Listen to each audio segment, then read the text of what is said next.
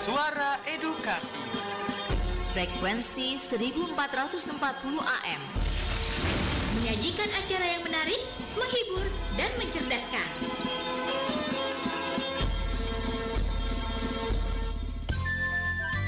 Waktu berputar dan perjalanan peristiwa pun berjalan. Ikuti terus info edukasi, sebuah informasi pendidikan dari Radio Edukasi.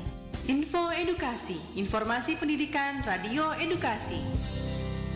Langsung dari Jalan RE Marta Dinata Ciputat 1440 AM Suara Edukasi Akrab dan Mencerdaskan. Halo Assalamualaikum warahmatullahi wabarakatuh. Selamat siang sahabat edukasi. Agung Ramadi kembali menyapa Menemani dan terus mengantarkan informasi-informasi terkini Terupdate dari dunia pendidikan dan kebudayaan tentunya.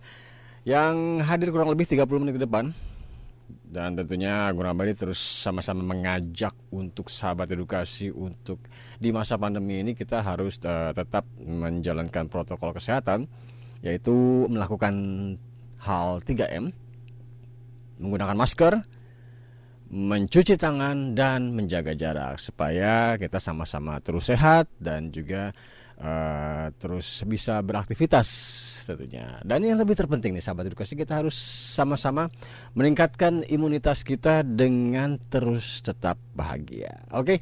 Sahabat edukasi, info edukasi kita langsung saja simak informasi yang pertama.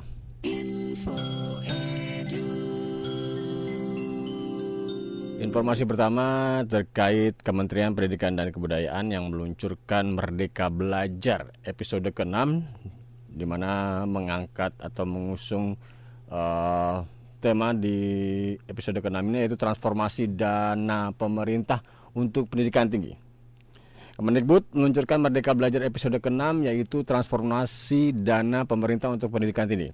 Pendidikan tinggi yang tentunya diresmikan Presiden Indonesia Joko Widodo secara virtual di 3 November kemarin dengan kebijakan ini diluncurkan dalam rangka mendukung visi Presiden Joko Widodo dalam mewujudkan sumber daya manusia yang unggul. Salah satunya melalui transformasi pendidikan tinggi agar mampu mencetak lebih banyak lagi talenta-talenta yang mampu bersaing di tingkat dunia. Uh, tekad membangun Indonesia maju tidak boleh surut, meski kita sedang dilanda pandemi COVID-19. Dan uh, Presiden menekankan bahwa pandemi ini harus dimanfaatkan untuk memperbaiki ekosistem.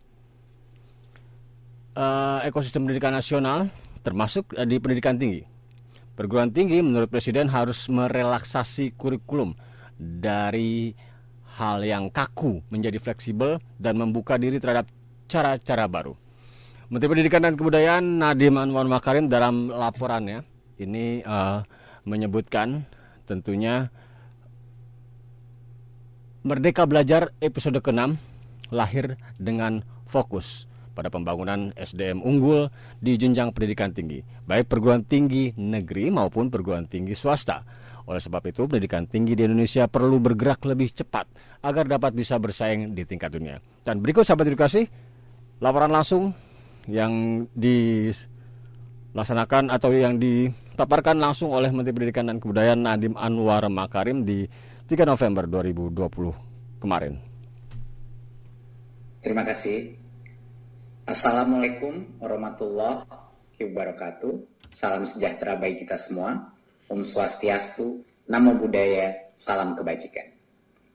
Yang saya hormati Presiden Republik Indonesia Bapak Joko Widodo, Bapak Menteri Sekretaris Negara, Ibu Menteri Keuangan, Bapak Menteri Riset dan Teknologi, para pimpinan perguruan tinggi dan dosen, serta yang saya cintai dan banggakan para mahasiswa dan seluruh hadirin peluncuran Merdeka Belajar episode 6. Puji dan syukur kita panjatkan kehadirat Allah Subhanahu wa taala karena atas rahmatnya kita bisa bertemu hari ini dalam keadaan yang sehat.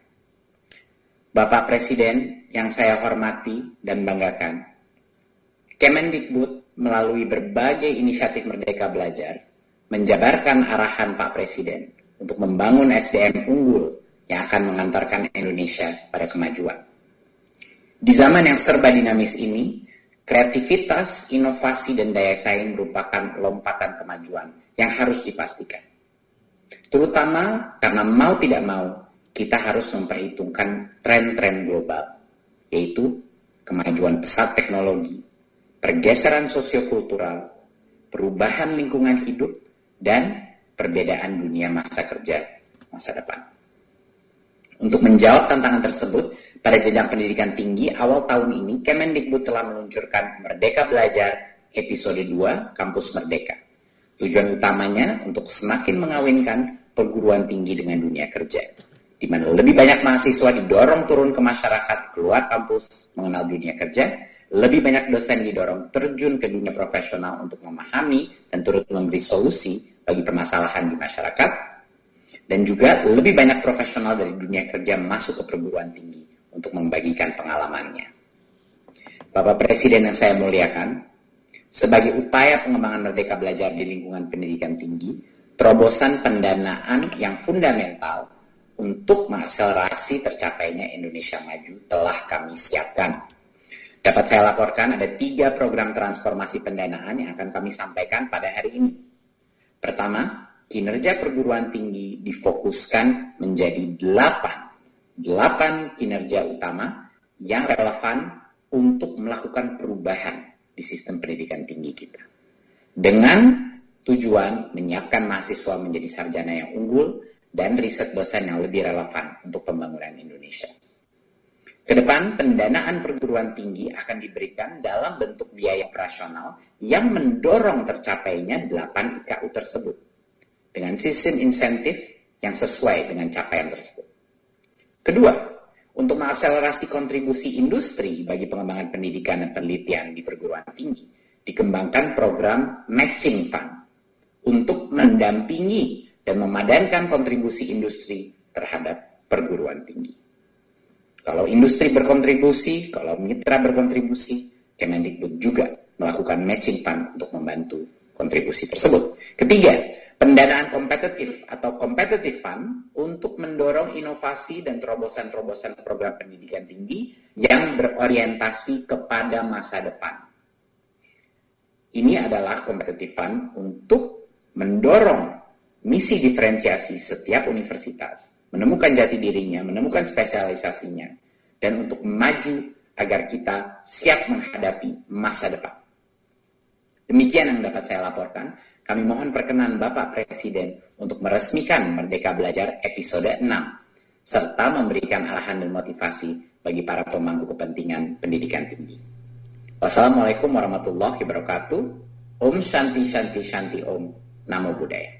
Nadim Anwar Makarim di laporannya pada Merdeka Belajar episode 6 transformasi dana pemerintah untuk perguruan tinggi dan Presiden Jokowi Joko Widodo menyebutkan pesannya dosen yang baik adalah dosen yang memfasilitasi mahasiswa belajar kepada siapa saja dengan media apa saja. Perguruan tinggi yang baik adalah perguruan tinggi yang membangun ekosistem merdeka belajar dan memanfaatkan materi dan media belajar yang luas. Perguruan tinggi harus bertransformasi, lebih dinamis dan menciptakan terobosan dan membangun iklim kompetisi untuk meningkatkan daya saing, bersinergi dan kolaborasi dengan BUMN dan industri untuk mendorong prestasi yang lebih baik. Dan berikut sahabat edukasi, peresmian eh, Merdeka Belajar episode 6 oleh Presiden Joko Widodo secara lengkap dilakukan di 2 eh, maaf di 3 November 2020 secara daring. Bismillahirrahmanirrahim. Assalamualaikum warahmatullahi wabarakatuh. Salam sejahtera bagi kita semua. Om Swastiastu. Namo Buddhaya, salam kebajikan. Yang saya hormati para Menteri Kabinet Indonesia Maju, para rektor perguruan tinggi negeri dan perguruan tinggi swasta, yang saya hormati perwakilan BUMN dan industri serta para dosen dan mahasiswa, undangan dan hadirin yang berbahagia. Tekad kuat untuk mewujudkan Indonesia maju tidak boleh surut. Meskipun saat ini kita sedang dilanda pandemi COVID-19, upaya mencetak SDM unggul tidak boleh berhenti. Pandemi COVID justru menyadarkan kita pentingnya SDM yang tangguh orang-orang yang mampu berpikir dan bertindak dengan cara-cara extraordinary. Kemampuan beradaptasi cepat agar bisa survive menghadapi kesulitan, tidak tertinggal dan menang dalam persaingan. Karena itu, pandemi harus dimanfaatkan sebagai momentum untuk memperbaiki ekosistem pendidikan nasional, salah satunya perguruan tinggi. Perguruan tinggi perlu merelaksasi kurikulum dari yang kaku menjadi fleksibel, membuka diri terhadap paradigma-paradigma baru, terhadap cara-cara yang lebih responsif, dari mono menjadi multi, dari mono menjadi inter, bahkan transdisipliner. Dari berorientasi teori building menjadi problem solving, bahkan impact making. Kita harus siap menjalani standar normalitas baru. Dosen yang baik adalah dosen yang memfasilitasi mahasiswanya belajar kepada siapa saja, melalui media apa saja, dan dilakukan kapan saja. Perguruan tinggi yang baik adalah perguruan tinggi yang membangun ekosistem merdeka belajar dan memanfaatkan materi dan media belajar yang terbuka luas. Standar normalitas baru tersebut harus dirumuskan dalam berbagai kebijakan. Kebijakan tentang KPI dosen, tentang Key Performance Indicators dosen, kebijakan tentang program prioritas perguruan tinggi dan kebijakan tentang alokasi anggarannya, kebijakan infrastrukturnya, termasuk berbagai SOP baru yang harus dirumuskan. Demikian pula halnya di bidang penelitian dan pengabdian kepada masyarakat. Berbagai standar normalitas baru harus dirumuskan. Saat ini adalah awal abad digital berbagai riset dan pengembangan teknologi di bidang digital seharusnya memperoleh prioritas. Bagaimana teknologi digital, big data analitik, artificial intelligence bisa dimanfaatkan untuk berbagai bidang. Perguruan tinggi harus berlomba-lomba agar inovasi digital bisa dimanfaatkan untuk kesejahteraan masyarakat dan kemajuan bangsa bisa dimanfaatkan untuk pengembangan kemandirian pangan, untuk kemandirian energi, dan pengembangan kewirausahaan UMKM di berbagai sektor. Hadirin yang saya hormati, perguruan tinggi harus bertransformasi menjadi lebih dinamis. Ciptakan terobosan, bangun iklim kompetisi, iklim kompetitif untuk meningkatkan daya saing, jalin sinergi, jalin kolaborasi dengan BUMN, dengan industri, matching fund, talent pool berbasis digital, ini penting. Dan model-model kerjasama lain untuk mengoptimalkan kemampuan, mendorong prestasi yang lebih baik. Karena itu, jangan terjebak pada rutinitas perguruan tinggi. Harus punya waktu harus punya energi dan harus punya keberanian untuk melakukan perubahan. Harus terus-menerus mengembangkan inovasi dengan memanfaatkan dan mengembangkan ilmu pengetahuan dan teknologi, menciptakan generasi unggul untuk mewujudkan Indonesia maju. Saya rasa itu yang ingin saya sampaikan, dan dengan mengucap Bismillahirrahmanirrahim, Merdeka Belajar episode 6, saya luncurkan hari ini. Terima kasih. Wassalamualaikum warahmatullahi wabarakatuh. Om Santi Santi Santi Om. Namo Buddhaya.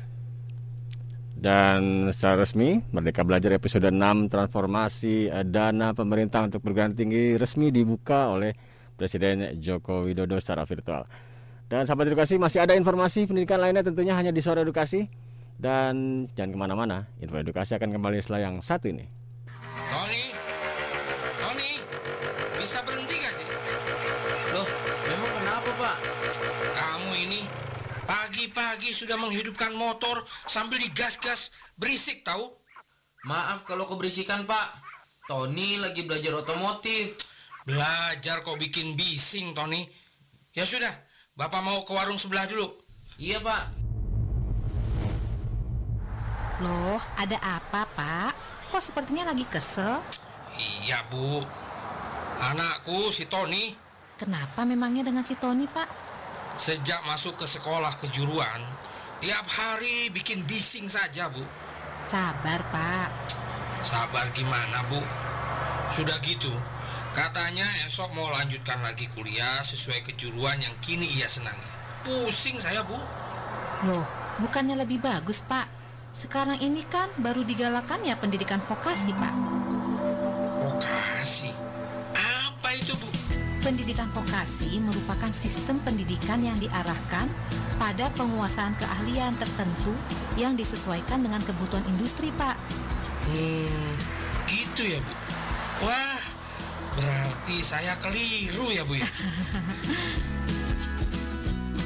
Guna meningkatkan sumber daya manusia industri, pemerintah mengoptimalkan pendidikan vokasi di Indonesia. Pendidikan vokasi menyiapkan generasi muda Indonesia yang unggul, produktif, dan berdaya saing internasional. Hai sahabat edukasi, bosan dengan cara belajar yang begitu-begitu saja?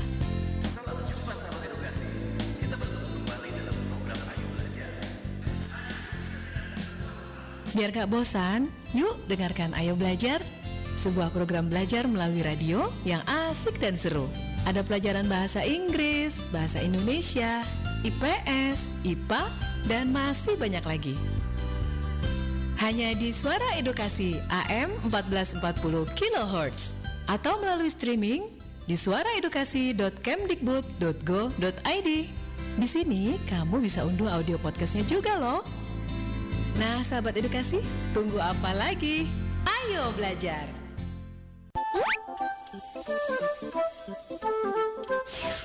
Halo sahabat Dikbud, di masa kebiasaan baru seperti sekarang ini, ingat selalu pesan ibu. Keluar rumah kalau penting saja ya nak. Ingat untuk selalu 3M 3M itu mudah dilakukan dan bisa mencegah penyebaran virus corona. Menggunakan masker Mencuci tangan dengan sabun dan air mengalir Menjaga jarak Sahabat Dikbud, kalau kamu sayang keluarga, jangan bawa virus ke rumah ya. Ingat pesan ibu, ingat 3M.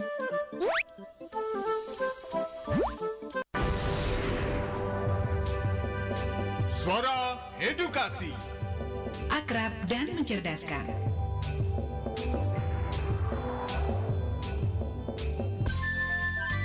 Waktu berputar dan perjalanan peristiwa pun berjalan. Ikuti terus info edukasi, sebuah informasi pendidikan dari Radio Edukasi. Info Edukasi, informasi pendidikan Radio Edukasi.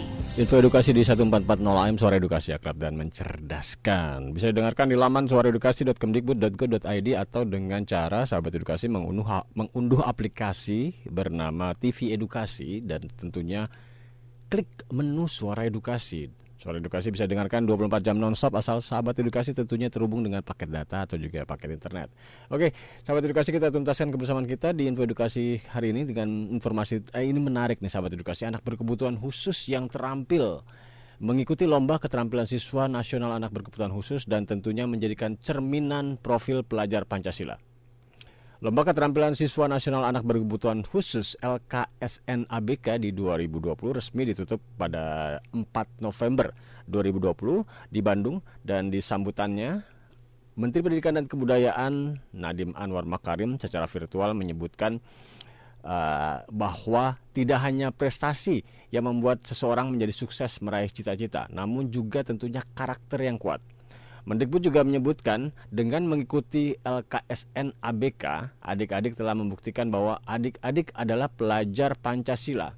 Dan harapannya semoga setelah ini adik-adik dapat memperkuat karakter kalian dalam bernalar yang kritis, kreatif, mandiri, gotong royong, serta bertakwa dan berakhlak mulia. Sahabat edukasi, berikut secara lengkap penutupan uh, acara Lomba Keterampilan Siswa Nasional Anak Berkebutuhan Khusus LKSN 2020 oleh Nadim Anwar Makarim. Assalamualaikum warahmatullahi wabarakatuh. Salam sejahtera bagi kita semua. Om Swastiastu, Namo Buddhaya, Salam Kebajikan. Pertama-tama, izinkan saya menyampaikan apresiasi kepada para guru, orang tua, dan keluarga yang senantiasa mendampingi dan memotivasi anak-anak kita untuk mengembangkan bakatnya dan meningkatkan prestasinya. Saya mendapatkan informasi ternyata penyelenggaraan LKSN ABK secara daring tidak mengurangi kualitas hasil karya para peserta lomba. Anak berkebutuhan khusus ternyata mampu membuat hasil karya luar biasa bahkan lebih baik dari anak-anak lainnya. Semoga para pemenang terus semangat mengikuti kompetisi ke jenjang yang lebih tinggi, yaitu lomba tingkat internasional. Saya yakin kita pasti bisa bersaing dan menang. Ingatlah kakak-kakak kalian, para pemenang LKSN ABK 2019. Mereka mampu memperoleh medali pada kompetisi di Penang, Malaysia, dan Chicago, Amerika Serikat. Modal prestasi seperti ini nantinya akan membawa adik-adik ke jenjang pendidikan yang lebih tinggi, magang, bahkan bekerja. Pada kesempatan ini saya juga ingin mengingatkan bahwa tidak hanya prestasi yang dapat membawa kita meraih cita-cita, tapi juga karakter yang kuat. Dengan mengikuti LKSN ABK, adik-adik sudah membuktikan bahwa adik-adik adalah pelajar Pancasila. Semoga setelah ini adik-adik dapat memperkuat karakter pelajar Pancasila tersebut, yakni pelajar yang bernalar kritis, kreatif, mandiri, gotong royong, berkebinekaan global, serta beriman, bertakwa, dan berakhlak mulia. Akhir kata dalam mengucapkan Alhamdulillahirrahmanirrahim, lomba keterampilan siswa anak nasional berkebutuhan khusus tahun 2020 secara resmi saya tutup. Sekian, wassalamualaikum warahmatullahi wabarakatuh. Om Shanti Shanti Shanti Om Namo Buddhaya. LKS ABK ini acara dimulai dari Oktober 2020 dan proses pemilihan pemenang berlangsung di Kota Bandung, Jawa Barat dari 2 hingga 4 November 2020. Terdapat 9 bidang yang dilombakan, yakni membatik, kriya kayu, tata boga, kecantikan, merangkai bunga, menjahit, teknologi informasi, hantaran dan kreasi barang bekas di jenjang SMP LB atau SMA LB. Para peserta dari tiap provinsi ini mengirimkan hasil karya serta video proses pembuatannya ke panitia. Karya tersebut kemudian dinilai oleh juri di bidang masing-masing untuk ditentukan juara satu, juara dua, juara tiga, dan harapan satu. 2, dan Harapan 3. Peraih juara memperoleh sertifikat kejuaraan dan hadiah pendampingan dan juga untuk informasi di pemenang LKSN ABK tahun 2019 juga tentunya tadi disebutkan sudah diikutsertakan dalam kompetisi internasional di Malaysia dan Chicago, Amerika Serikat. Di Malaysia, para siswa tadi di 2019 tersebut mereka meraih tiga medali perak dan satu perunggu di lomba third uh, uh, 10th Penang International Halal Chef Challenge 2019 dan itu berlangsung di bulan Maret 2019. Sedangkan di Chicago, satu peserta ini mendapatkan penghargaan di acara Education Summit Sidesco World Congress di 2019 juga, Chicago, Amerika Serikat. Harapannya Semoga para pemenang seperti yang disebutkan Mendikbud tadi di tahun ini bisa terus mengikuti kompetisi ke jenjang yang lebih tinggi yaitu di lomba tingkat internasional dan Mendikbud yakin pasti bisa bersaing dan menang. Oke, sahabat edukasi, dengan informasi tadi, informasi terkait anak berkebutuhan khusus yang terampil dan mengikuti lomba keterampilan siswa nasional anak berkebutuhan khusus atau LKSN ABK 2020 menjadi penutup info edukasi hari ini. Selain ini ada program lain, acara lain yang juga tentunya menarik untuk tetap disimak, untuk tetap didengarkan. Hanya di Suara Edukasi yang akrab dan mencerdaskan. Agung Rahmadi pamit. Wassalamualaikum warahmatullahi wabarakatuh. Bye-bye.